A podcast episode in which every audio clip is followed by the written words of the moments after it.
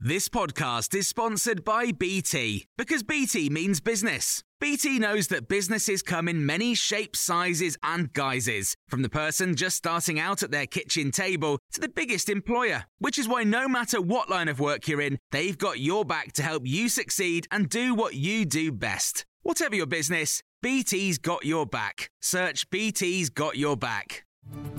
This is the Times afternoon briefing on Friday, the 15th of December. Prince Harry has been awarded £140,000 in damages after the High Court ruled the publisher of the Daily Mirror hacked his phone. A judge found there was extensive hacking by Mirror Group newspapers between 2006 and 2011, continuing even during the Leveson inquiry set up to investigate the ethics of the press. The company has apologised unreservedly. The Duke of Sussex's lawyer, David Sherborne, read this statement on Harry's behalf. I've been told that slaying dragons will get you burned. But in light of today's victory and the importance of doing what is needed for a free and honest press, it is a worthwhile price to pay. The mission continues. It's been confirmed a British teenager who went missing in Spain in 2017 will now return to the UK as soon as possible. Alex Batty, who's now 17, had vanished on a family holiday. He was found safe in the south of France on Wednesday.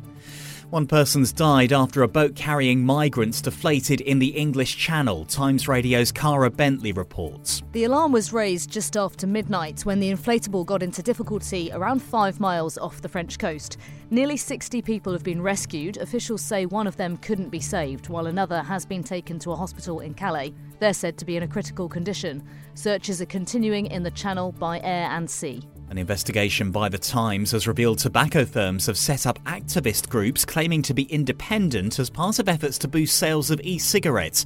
Companies have also funded scientific research dismissing the potential dangers of children vaping. More than one in five under 18s have now tried e cigarettes, a 30% increase in a year. Science Minister Andrew Griffith told Times Radio work is ongoing to reduce their use among young people. The government has put 30 million into compliance to make sure that retailers, for example, are not inadvertently or, or illegally selling these products to underage. And we're looking now, we're consulting on how do you make them even less attractive. Hungary's Prime Minister says he still hopes to block Ukraine joining the EU after its leaders voted to start the process. Viktor Orban vetoed more than £40 billion worth of European aid to Ukraine in protest. The energy regulator says it's planning a one off adjustment to the price cap next April.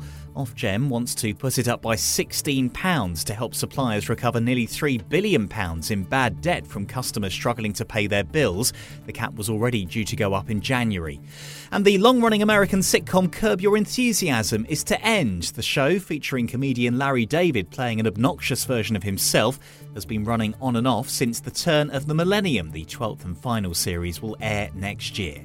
Don't forget you can hear more on all these stories throughout the day on Times Radio.